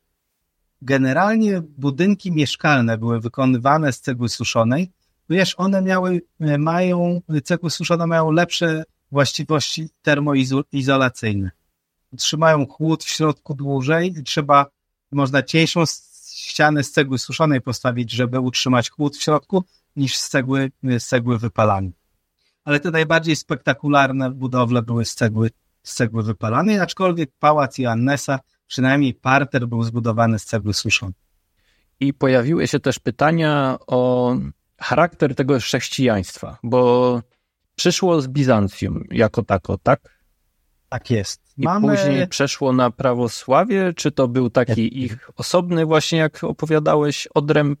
Już, już postaram się w kilku zdaniach tę tysiącletnią mhm. historię y, Kościoła... Wiem, że pytanie trudne, ale... Kościoła, nie, pytanie jest ok. Otóż wiemy ze źródeł historycznych, że królestwa nubijskie zostały schrystianizowane w VI wieku przez misje wysłane przez cesarza Justyniana i jego żonę Teodorę, co ciekawe, i miały to być dwie misje, które ze sobą rywalizowały. Ponieważ Teodora była zwolenniczką tak zwanego monofizytyzmu, używając może najprostszych nazw, a, e, a, e, jej mąż Justynian duofizytyzmu. Chodzi o to, czy Jezus miał w sobie dwie natury, boską i ludzką, czy tylko boską. Okay? I tak, wysłane te dwie misje, to, to, to musiało być fantastyczne, jak oni podróżują. No, to oczywiście jest historia naprawdę warta nakręcenia, ponieważ misja Teodory namawia gubernatora Asuanu, żeby powstrzymał misję swojego męża, cesarza, żeby oni pierwsi wjechali do Nubii i tak dalej. I misja Teodory to, to są źródła historyczne, do których też mamy, że tak powiem, sporo wątpliwości. Miała ochrzcić to królestwo najbardziej na, pół, na północ Nobadię w rycie monofizyckim, czyli tym samym, jaki był dominujący w Egipcie wówczas. Królestwo dalej na południe miało być skrystianizowane przez misję cesarską, czyli Makuria i mieli być duofizytami, czyli e, ich zwierzchnikiem, tak naprawdę bardziej duchowym, miał być e, patriarcha Konstantynopola, i, cesar, i Królestwo dalej najbardziej na północ miało być skrystianizowane też w tym rycie monofizyckim. Natomiast stare jeszcze, można powiedzieć wtedy, kiedy Rzym był stolicą, regulacje kościelne mówiły o tym, przepraszam, już Rzym nie był wtedy stolicą, bo to jest mniej więcej sobory piątowieczne. Mówił o tym, że wszystkie biskupstwa, które powstają poza granicami imperium, mają być podległe najbliższemu arcybiskupowi czy też biskupowi i tym arcybiskupem był arcybiskup patriarcha aleksandryjski.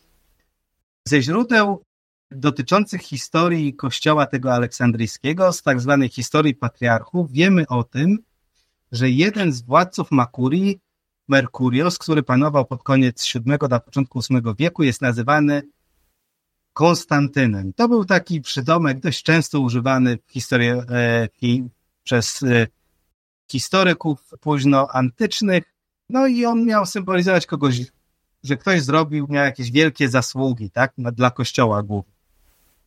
I teraz tak, ja uważam, że jeżeli jeżeli Makuria została ochrzczona w tym rycie duofizycznym, jej król jest nazywany w źródłach monofizyckich Konstantynem, musiał zasłużyć się bardzo temu kościołowi monofizyckiemu.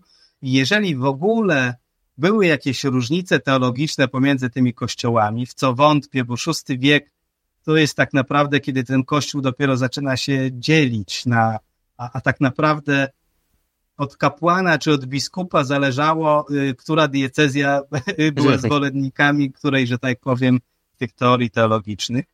Jeżeli on jest nazywany tym Konstantynem, to on musiał zrobić, mieć jakieś zasługi dla kościoła monofizyckiego, czyli moim zdaniem on podporządkował kościół makurycki, bo to był już moment, kiedy Makuria połączyła się, to jest też król, który prawdopodobnie jest odpowiedzialny za połączenie Makurii z Nobadią i on podporządkowuje ten, ten kościół nubijski patriarchowi aleksandryjskiemu, no i patriarcha aleksandryjski od tego czasu panuje, jest patriarchą nadzorującym nie tylko Kościół egipski, nie tylko Kościół nubijski, ale także Kościół etiopski.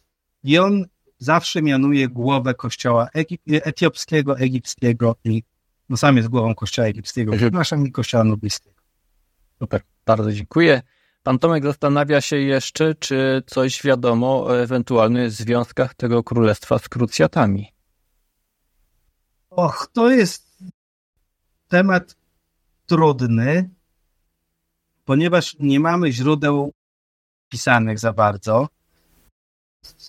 Ale to jest też temat, który nie był mocno eksplorowany, że tak powiem, tak? Bo my patrzymy teraz z perspektywy dziejów i pewnie pan, który zadał pytanie, też się tak zastanawia, dlaczego kurczę, oni nie zawarli przymierza z tymi chrześcijanami z południa, którzy mogliby zaatakować Egipt i wtedy jakby się zajęło Egipt, no to by była inna rozmowa w Palestynie, prawda? Czy takie rozmowy były prowadzone? Nie do końca o tym wiemy. Wiemy, że były kontakty między światem, pomiędzy królestwami nubijskimi, a światem e, śródziemnomorskim czy Europą, ponieważ mamy wzmiankę o tym, że w 1204 roku, no to już taki późny okres e, krucjat, król nubijski był widziany przez kupca weneckiego w Konstantynopolu i co ciekawe, on miał się udać na pielgrzymkę do Santiago de Compostela. Później. Więc te kontakty były. Mamy też świadectwo tego, że Nubia była odwiedzana przez Europejczyków. Jednym takim świadectwem jest rzecz, która została odkryta przez profesora Bogdana Żurawskiego z Polskiej Akademii Nauk, który prowadzi badania 8 kilometrów na południe od samej stolicy. To taki można powiedzieć, obszar aglomeracji dongolańskiej i on tam znalazł kościół, którym jest inskrypcja w języku prowansalskim i to jest język, którym mówiono e, na pograniczu, no właśnie Prowansji i gdzieś tam północnej Hiszpanii, południowej Francji i prawdopodobnie to jest inskrypcja, jeżeli dobrze pamiętam, z XIII wieku. Mhm.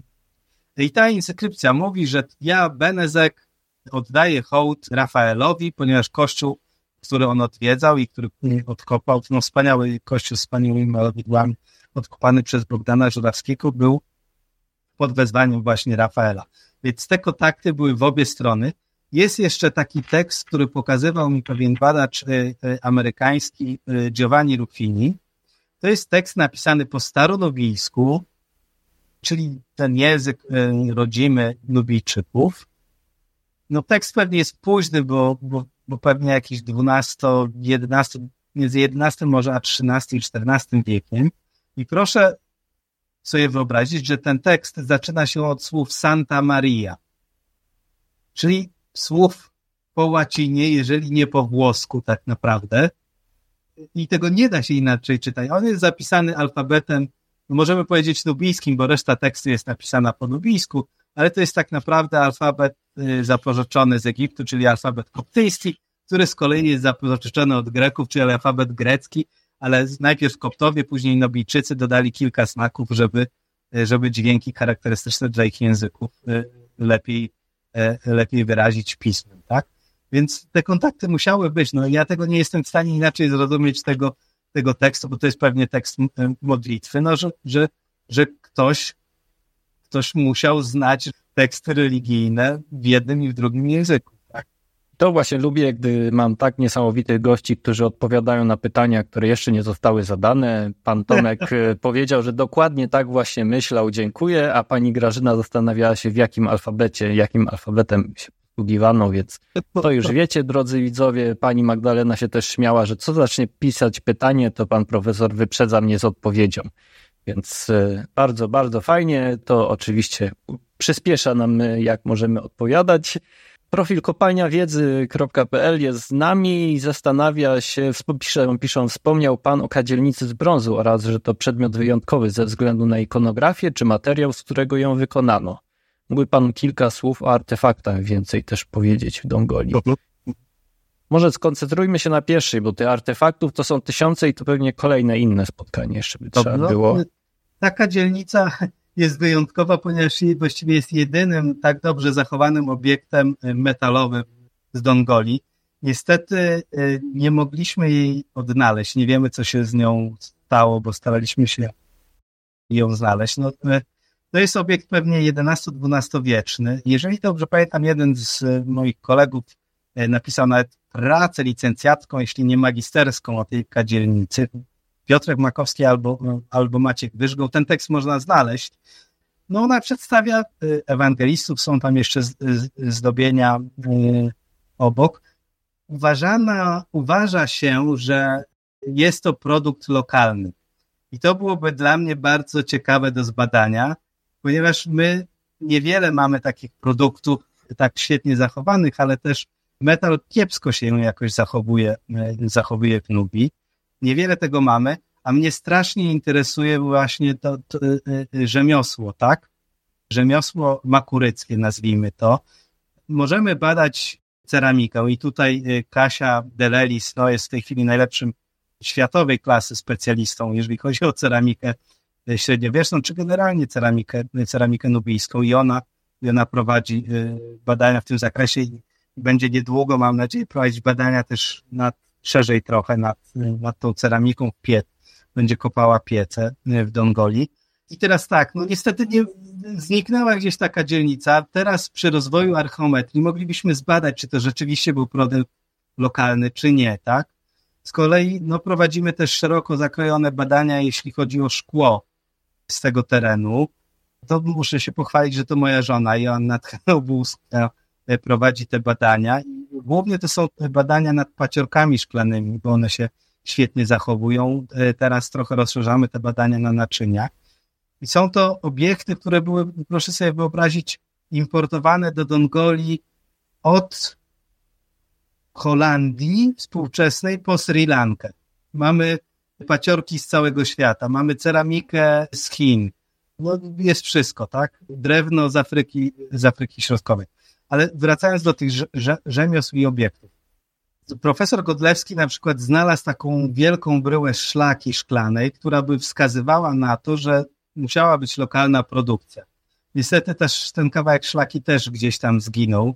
Szlak ją trafił, można powiedzieć, i, i nie możemy zbadać. Natomiast jeżeli chodzi o badania paciorku, to nie wydaje nam się, żeby one były produkowane lokalnie, więc pewnie też naczynia mogły nie być produkowane lokalnie, ale też y, jest taka sprawa, że, że my tych obiektów nie mamy zbyt wiele, ponieważ nasze wykopaliska przez, no oprócz ostatniego projektu, ogniskowały się głównie na takiej architekturze elitarnej, tak? Mhm. Kościoły, wielkie kościoły, to co Państwo mogą widzieć i podziwiać, pałace i tak dalej, i tak dalej.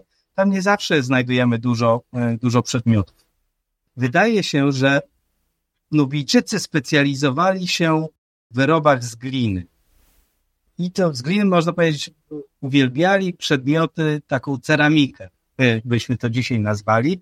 Oprócz oczywiście naczyń każdej wielkości, kształtu i z wspaniałą e, malowaną dekoracją. Z tej gliny produkowano między innymi kraty okienne.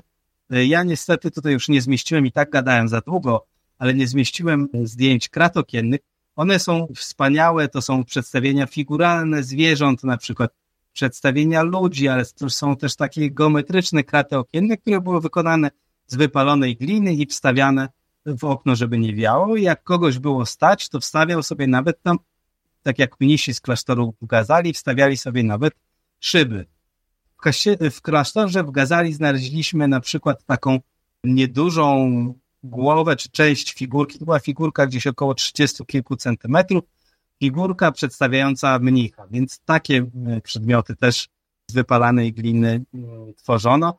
E, znalezła też polska ekipa w latach 90. w klasztorze na Komiecha ikonę wykonaną no, z terakoty, byśmy powiedzieli, gdzie jest przedstawienie właśnie, właśnie świętego i tego też nie udało mi się niestety okazać. Ale jeżeli ktoś do mnie napisze maila, to, to wyślę, wyślę mailem zdjęcia albo możemy się umówić jakoś i pogadać sobie no, jeszcze. Na pewno, ktoś... na pewno też e, da, jest to do znalezienia w internecie spokojnie. To chyba, to chyba nie. nie to ta, ta ostatnia nie? ikona jeszcze nie, ale, ale my rzeczywiście chcemy y, wrzucić jako Centrum Archeologii Śródziemnomorskiej całą dokumentację w wolnym dostępie, żeby każdy mógł sobie oglądać i każdy prowadzić badania na podstawie tej dokumentacji. Super. To przy okazji właśnie teraz e, rozwinięte zostało odpowiedź też na pytanie pana Aleksandra, bo się zastanawiał, jak to było z tymi kontaktami po najeździe islamskim muzułmanów i odcięciu ty, tych, tych królestw, ale też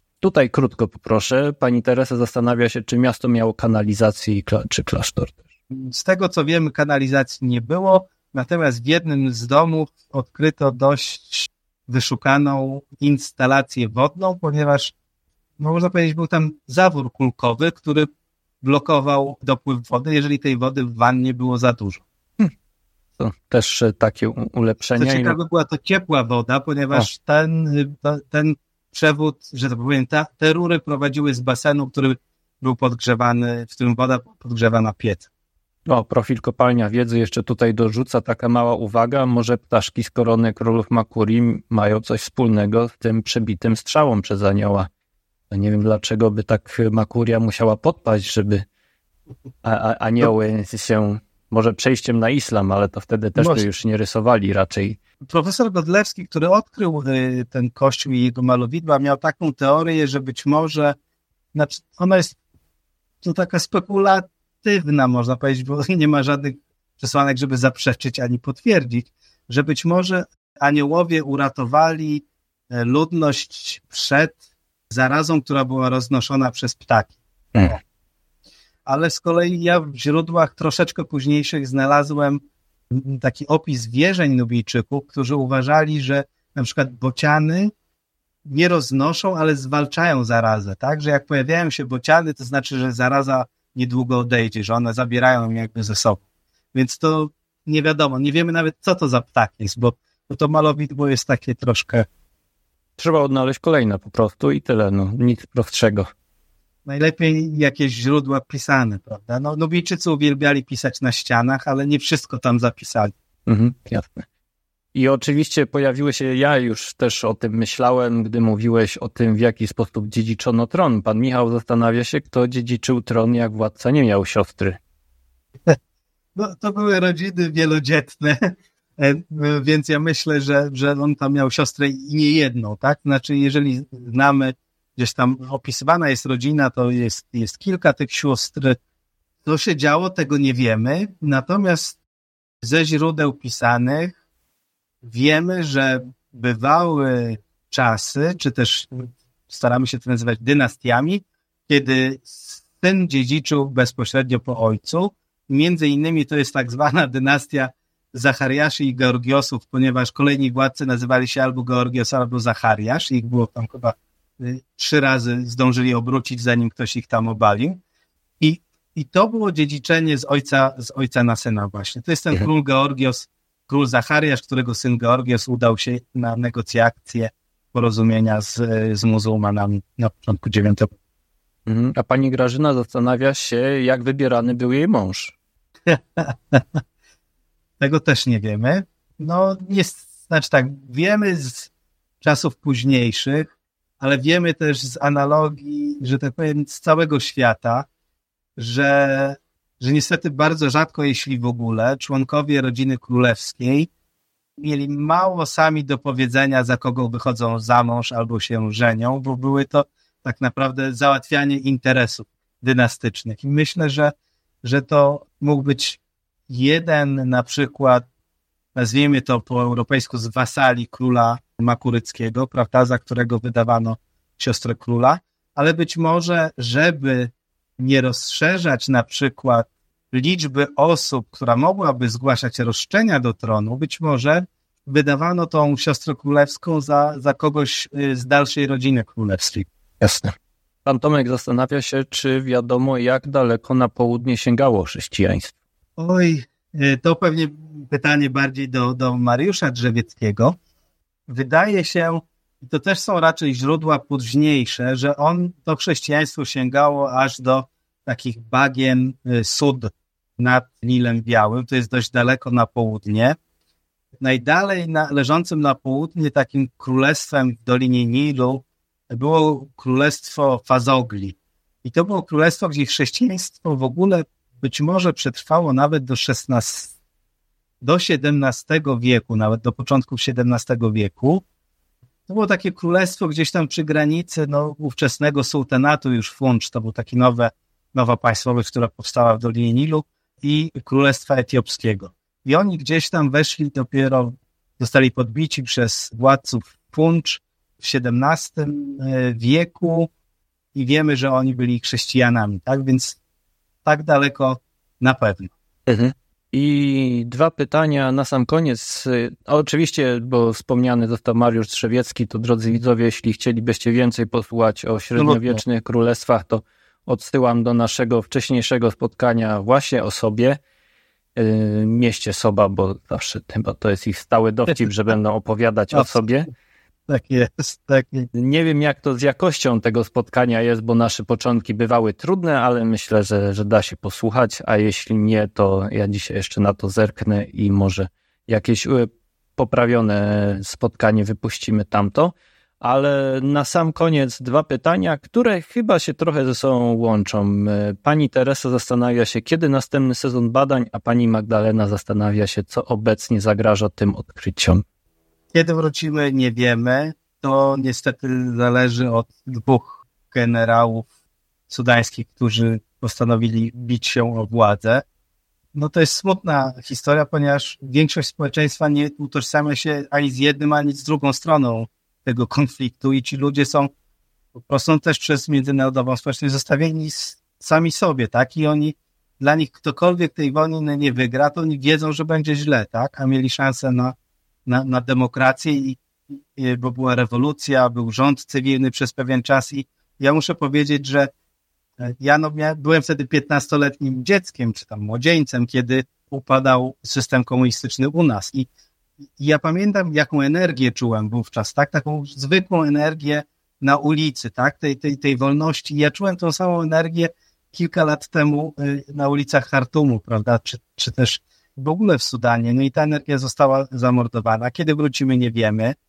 My staramy się prowadzić tam jakieś badania dzięki naszym kolegom sudańskim, którzy mogą tam jechać, ponieważ jest to teren Sudanu, na którym nie, nie, są prowadzone żadne działania wojenne, tak? Przynajmniej jak do tej pory.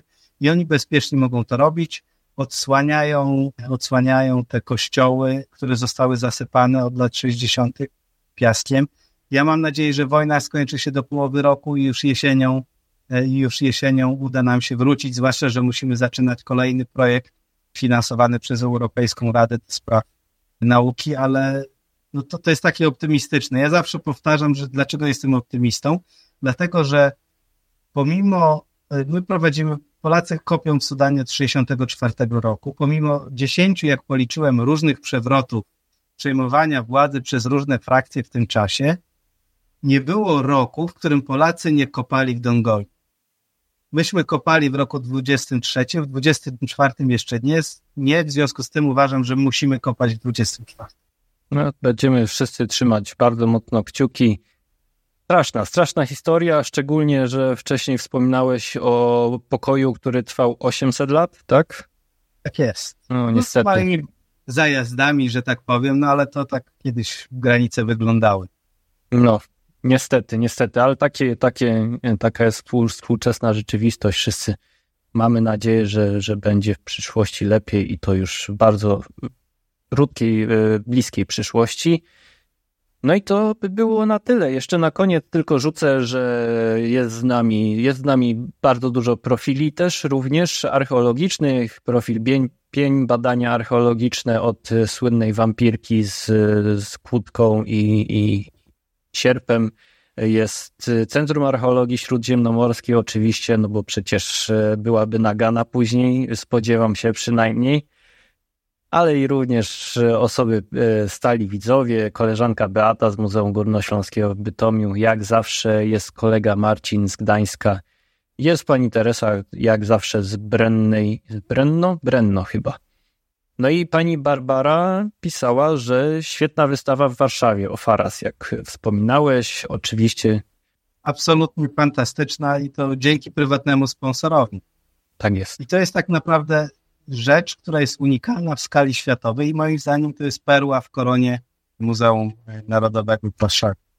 Tak jest, jak najbardziej. I oczywiście już piszą, że pani Barbara, jak i Iwona pisały, że bardzo ładnie proszą o spotkanie na temat Faras. No to Chyba nie pozostaje mi nic innego, jak zaprosić ciebie w przyszłości, jak już zrobi się może, spokojniej. Może kogoś innego, bo są osoby tak. Albo Ale właśnie. Ja, ja oczywiście za, zawsze zawsze chętnie przyjdę i poopowiadam. Jeżeli ktoś chciałby zaprosić e, generalnie kogoś z Centrum Archeologii Śródziemnomorskiej, tak, żeby opowiadał, czy in personam, jak to się mówi gdzieś w, w Polsce, skoro są osoby z różnych muzeów, to nie tylko o Starej Dongoli, ale o innych wykopaliskach, osoba, o Tyrze, o świątyni Hatshepsut, o wszystkich tych stanowiskach bardzo chętnie każdemu, kto będzie chciał opowiedzieć. Tak jest, jak najbardziej. Tego się też właśnie spodziewałem. Myślę, że panią Kustosz poprosimy. Jeśli nas słucha, to niech już się przygotuje, że kiedyś w przyszłości dostanie ode mnie maila i, i, i mam nadzieję, że się nie będzie już stresować przez to. A ciebie zaprosimy na jakieś dalszą część, islam i, i, ta, i tak dalej. A teraz y, tradycyjny segment, czyli czas na pozdrowienia, podziękowania, pożegnania. Już wspominałeś troszkę, ale no teraz jeszcze raz proszę. Ja, ja chciałbym jeszcze raz podziękować swojemu zespołowi, tak, bez którego no, te wszystkie rzeczy fantastyczne nie ujrzałyby światła dziennego. Ja widzę naszą rolę tak naprawdę jako rolę ludzi, którzy sprzątają tak naprawdę. Sprzątają po to, żeby pokazać to wspaniałe dziedzictwo kultury światowej, no tym wszystkim e, przed ekranami komputerów, ale telewizorów, ale tych, którzy będą chcieli się wybrać w te takie no, e, nie najłatwiej dostępne zakątki świata. Także no, największa zasługa to jest tak naprawdę tego, co my odkrywamy, to, największą to jest największa zasługa tych budowniczych tak naprawdę i średniowiecznych, starożytnych Nubijczyków, którzy zbudowali te fantastyczne, y, zostawili to fantastyczne świadectwo swojej, y, swojej kultury, które my możemy posprzątać i pokazać całemu światu. Także jeszcze raz chciałbym serdecznie podziękować mojemu zespołowi. Tak, bardzo, bardzo. I my dziękujemy. Dziękuję również kolega Marcin. Tutaj pisze w komentarzach, że dziękuję za tak swobodne i zrozumiałe, przybli zrozumiale przybliżone wątki badań Starego Dongoli i gratuluję w zespole takich fantastycznych osób jak Katarzyna Delis Dany, Sagata Deptuła, Tomasz Michalik, których serdecznie pozdrawia, więc tutaj Proszę, też, też wiedzą, wiedzą, znają się i, i jak to mówią. To teraz jeszcze, drodzy widzowie, chwilka ode mnie. Tak prezentuje się aktualny numer archeologii żywej. Jeśli jeszcze go nie macie, no to zachęcam do odnalezienia w salonach Empik, In Medio, Relay, Garmont, Ruch. Temat, y, jak się okazało, bardzo kontrowersyjny, rola i, i pozycja kobiet od prehistorii do średniowiecza w różnych społecznościach. Żaden chyba jeszcze numer nie był tak y, szeroko dyskutowany i komentowany na naszym profilu Facebook, ale bardzo się cieszymy, że są różne głosy. Y, jeśli się z nami nie zgadzacie, no to cały czas y, zachęcamy do, do komentowania i no staramy się też rozumieć wasze, wasze perspektywy. Dziękuję wszystkim, którzy udostępnili dzisiejsze wydarzenie Centrum Archeologii Śródziemnomorskiej UW które jest współorganizatorem również dzisiejszego spotkania. No i oczywiście pozdrowienia i podziękowania dla wszystkich, którzy dołączyli do naszego zacnego grona prenumeratorów. Od ostatniego spotkania są to panie Renata, Justyna, Anna, Barbara, Teresa, Joanna oraz panowie Michał, Jakub, Dariusz, Robert, Kamil oraz Eugeniusz, a pan Tomek, który się pytał o krucjaty, sam właśnie napisał, że sobie odnowi prenumeratę, więc jak najbardziej do tego zachęcam i będę bardzo wdzięczny. Wdzięczny. Pani Teresa też zresztą jest dzisiaj z nami, więc e, pozdrowienia serdeczne. Kolejne spotkanie na pewno będzie, już sobie kalendarz otworzę, 7 marca, to na pewno, może 29 też, ale tu jeszcze, e, jeszcze różne rzeczy są ustalane i, i zobaczymy jak to będzie, ale 7 możecie się przygotować na spokojnie. Jeśli nie będzie za tydzień, to może jakiś stary odcinek e, odnowię. Może ten o sobie właśnie, jak, jak zapowiadałem, to będziecie mieli, e, będziecie w temacie cały czas, drodzy widzowie. No i to by było, myślę, że na tyle. Oczywiście wielkie podziękowania dla mojego wspaniałego gościa dzisiejszego. No i tak jak wspominałem, drodzy widzowie, głosujemy na Mozarty. Dajcie znać też swoim znajomym, że zagłosowali Ja wiem, że konkurencja jest mocna, ale pokażmy, że, że archeologiczne odkrycia są, interesują ludzi i chcą o nich słuchać i, i, i, no i dawać nam możliwość właśnie zamiatania po niesamowitych budowniczych. Tutaj jed, jeden pan gdzieś w komentarzach pisał, y, mieli rozmach za klasyką Oj, kina. Nie dokończę, co tam jeszcze trzecie słowo było, tak, ale w tym cytacie bo e, takich słów tu nie używamy, ale tak, mieli rozmach zdecydowanie. Dobrze, to tyle. Drodzy widzowie, trzymajcie się zdrowi. Teraz machamy do wszystkich i do następnego. Trzymajcie się zdrowi.